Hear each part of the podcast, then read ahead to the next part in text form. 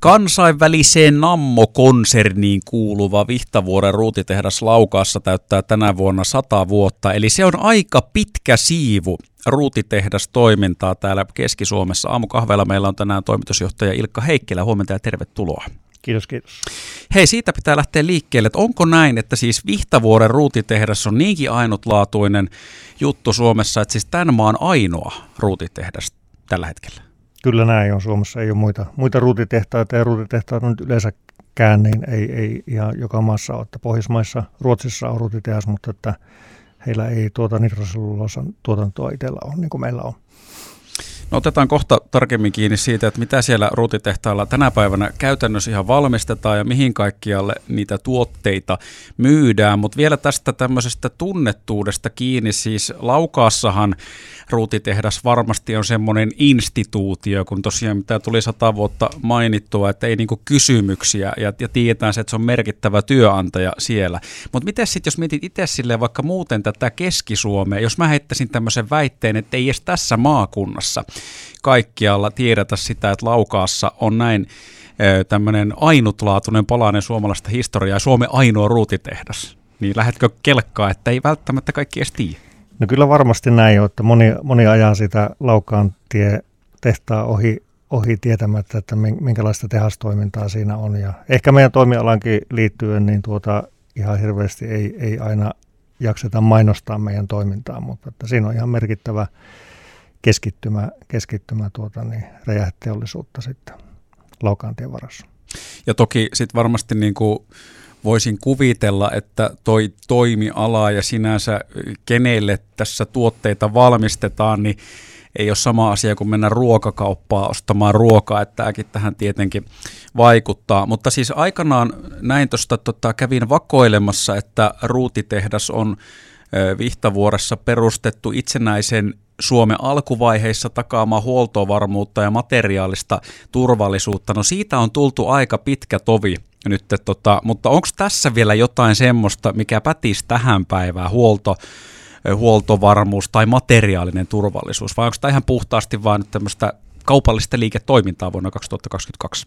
No se on toki, toki kaupallista liiketoimintaa mitä suuressa määrin, mutta tämmöinen huoltovarmuudellinen asia ei ole poistunut miksikään, että tuota, Suomen kannalta on oleellista, että Suomessa valmistetaan ruutia ja se on, se on niin kuin huoltovarmuuden näkökulmasta niin tärkeä asia ja esimerkiksi siihen viimeiseen yritysostoon liittyen, jolloin oli aika lähellä, että ruutituotanto Suomesta olisi loppunut, niin liittyi myös huoltovarmuudellisia toimia, joilla se kauppa varmistettiin.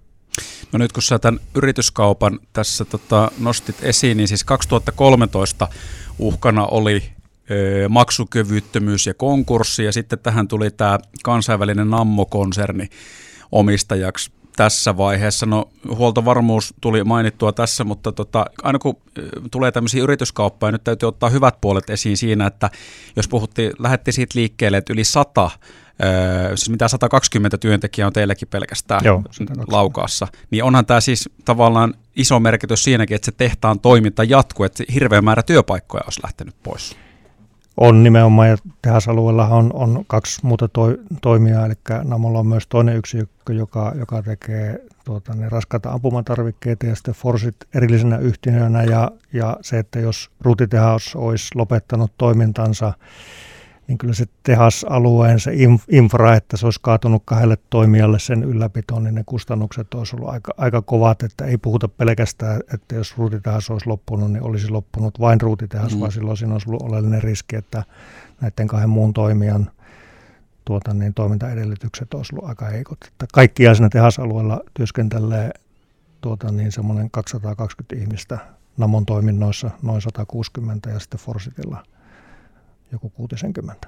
Ja totta kai sitten jos miettii ihan heijastusvaikutuksia vaikka Laukaan kuntaan, niin se, että jos siitä, sä mainitsit tuommoisen lukeman noin 200 ihmistä, niin siitä aika paljon lähtee verotuloja pois, jos ihmisillä ei ole töitä ja sitten tavallaan se, että ihmisillä ei ole saman verran fyrkkaa kuluttaa, niin siis se kerrannaisvaikutus on ihan jäätävä aina tämmöisissä. Kyllä, kyllä. Plus sitten kaikki, kaikki niin kuin oheistoiminnot ja investoinnit, mitä siinä tehdään tehdään ja palveluja ostetaan, niin tuota, toki ne kerrannaisvaikutuksetkin on vielä merkittävät.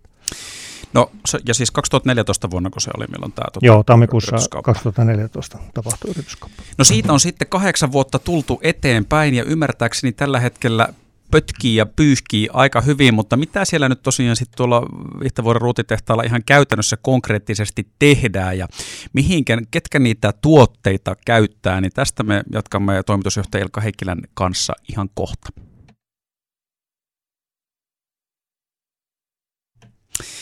Vihtavuoren ruutitehdas Laukaassa tänä vuonna. Sata vuotta mittarin toimitusjohtaja Ilkka Heikkilä on meillä aamukahveilla, niin nyt voitaisiin ottaa sitten tästä niin kuin ihan tuotannosta kiinni, että mitä siellä tänä päivänä tehdään. Mielikuva varmasti ekana kaikilla, se no ruutia, no sitä tarvitaan aseissa. Onko tämä näin ja mitä kaikkea muuta sitten te touhuatte?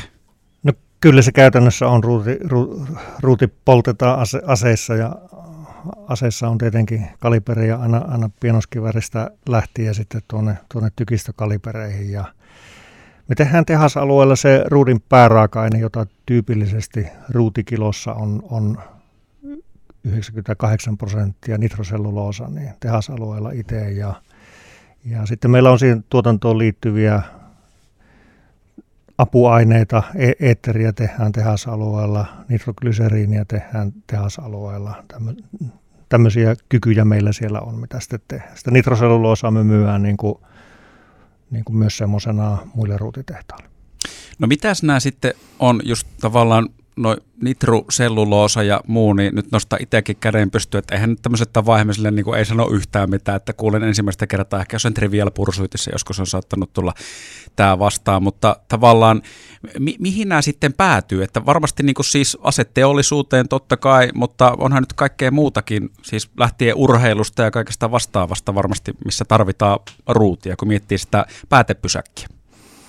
Jos ruutituotteiden niin kuin meidän segmenttejä ajattelee, niin siellä puhutaan tämmöistä reloruudeista, eli jälleenlatausruudeista, jossa se loppu, loppukäyttäjä on yksittäinen henkilö, joka lataa siihen omaan aseeseen, aseeseensa panokset itse. Sitten meillä on, on pien, pien, pienkaliberiruuteja niin kuin lataaville tehtaille. Silloin asiakas on, on, on vaikkapa meidän oma teha, Namo oma tehas Lapualla, joka, joka sitten lataa tehtaita – eri asiakkaille, siviilikäyttöön, militarikäyttöön. Sitten puhutaan MLC-ruudeista, medium large joissa sitten, sitten se loppukäyttäjä tekee ammuksia tykistötuotteisiin esimerkiksi. Ja tuota, meidän ruutituotteista merkittävä, yli, yli, yli puolet menee kuitenkin, tai meidän tuotannosta yli puolet menee kuitenkin niin kuin siviili, siviilipuolelle, eli, eli urheiluammuntaan, tarkkuusammuntaan, metsästykseen. Ja sitten näille jäl, jäl, jälleenlataajille, jotka tietenkin ammuntaharrastuksessa ruutia käyttää. Miten sitten tämmöinen osuus, että nyt kun ollaan Keski-Suomessa, ollaan Laukaassa, paljonko menee suurin piirtein vientiin teiltä ja, ja missä on tuommoiset päämarkkina-alueet, että onko enemmän se päämarkkina-alue jossain aivan muualla kuin Suomessa vaikka? No joo, meidän, meidän tuotteista yli 80 prosenttia menee vientiin, eli vajaa 20 prosenttia jää, jää, jää Suomeen. Ja tuota, Pohjoismaat, jos, jos ulkomaan vienestä, niin Pohjoismaat, Keski-Eurooppa, USA, ne on käytännössä ne, ne meidän, meidän markkinat, mihin se pääasiassa menee. Pohjoismaat Keski, Keski-Eurooppa on niin suurimmat ja, ja USA on koko, koko ajan ollut kasvava, että siellä Vihtavuoren tuotteille on ollut kyllä hyvin kysyntää.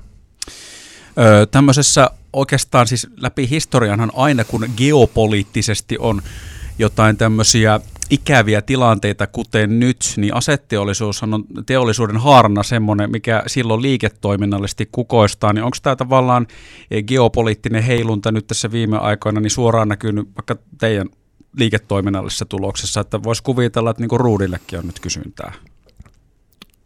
No ei ehkä varsinaisesti, että me, meillä on käynyt niin, että tuolta 20-luvun tai, tai 2020 vuoden lopusta lähtiin, niin meidän tilauskanta lähti niin kuin aika rajustikin kasvamaan. Ja siellä oli niin kuin kaksi merkittävää syytä, että miksi Nammo aikanaan osti ruutitehtaan, niin Nammolla ei ole muuta ruutitehasta ja, ja tietenkin semmoinen pitkäaikainen suunnitelma on ollut, että, että Namolla on paljon latavia tehtaita, Namo käyttää paljon itse ruutia, niin ajatus on tietenkin ollut, että niiden omien tehtaiden ruutikäytöstä tulevaisuudessa merkittävä osa tulee Vihtavuoresta – ja niitä hankkeita on saatu hyvin nyt vuosien saatossa vietyä eteenpäin. Eli se Nammon sisäinen käyttö on niin kuin kasvanut, voi sanoa, että, voi sanoa, että räjähysmaisesti se on moninkertaistunut tässä, tässä aikaisempiin vuosiin verrattuna. Sitten toinen semmoinen selkeä trendi on ollut, että nuo jälleenlatausruudit USA-markkinoille, niin meillä on käytännössä kaksinkertaistunut kolmen vuoden aikana. Vuosi toisessa jälkeen myyntimäärät on, on sinne tuota kaksinkertaistunut. Eli ne on ne kaksi isoa merkkaavaa tekijää, joiden kautta niin kuin tuo tilauskanta on kasvanut niin paljon, että meillä on, on tehas niin kuin täynnä töitä. Ja nyt tämä, tämä vallitseva kansainvälinen tilanne, niin meillä ei tavallaan ole ollut mitään ylimääräistä kapasiteettia, että me olisimme voineet niin kuin myydä lisää. Että meillä, meillä on käytännössä koko ajan tehty investointeja ja järjestelyjä, joilla me saadaan niin kuin kapasiteettia kasvatettua. Varmasti näin, että, että moni maa tämän kriisin ja tilanteen jälkeen pohtii tarkemmin, että, että tuota, mikä se heidän huoltovarmuus pitää olla ja, ja voisi vois niin veikata, että tulevaisuudessa se kyllä tarkoittaa sitä, että ruuti liikkuu niin kuin hyvin tulevinakin vuosina. Eli jos miettii tälleen Keski-Suomea ja ihan puhtaasti taloudellista puolta, niin sinänsä niin voisi olla tuolla laukaassa kysyntää jatkossakin enemmänkin, että tavallaan mahdollisuus investoida sinne lisää.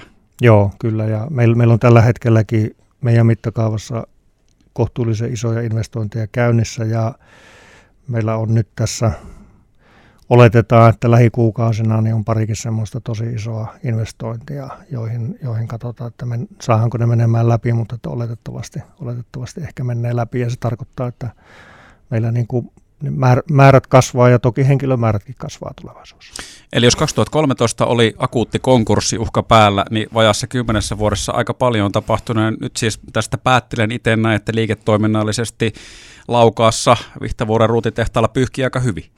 No kyllä sillä olla, ollaan ihan hyvässä tilanteessa, että on, on pystytty tässä Nammo aikana tekemään merkittävästi. Kaikki näissä tehasalueeseen ollaan investoitu yli, yli 30 miljoonaa euroa, kun mennään tämän vuosin loppuun ja, ja tuota, niin ollaan sinällään niin kuin taloudellisesti terveessä tilanteessa, että pystytään tekemään investointeja ja, ja tehostaa toimintoja.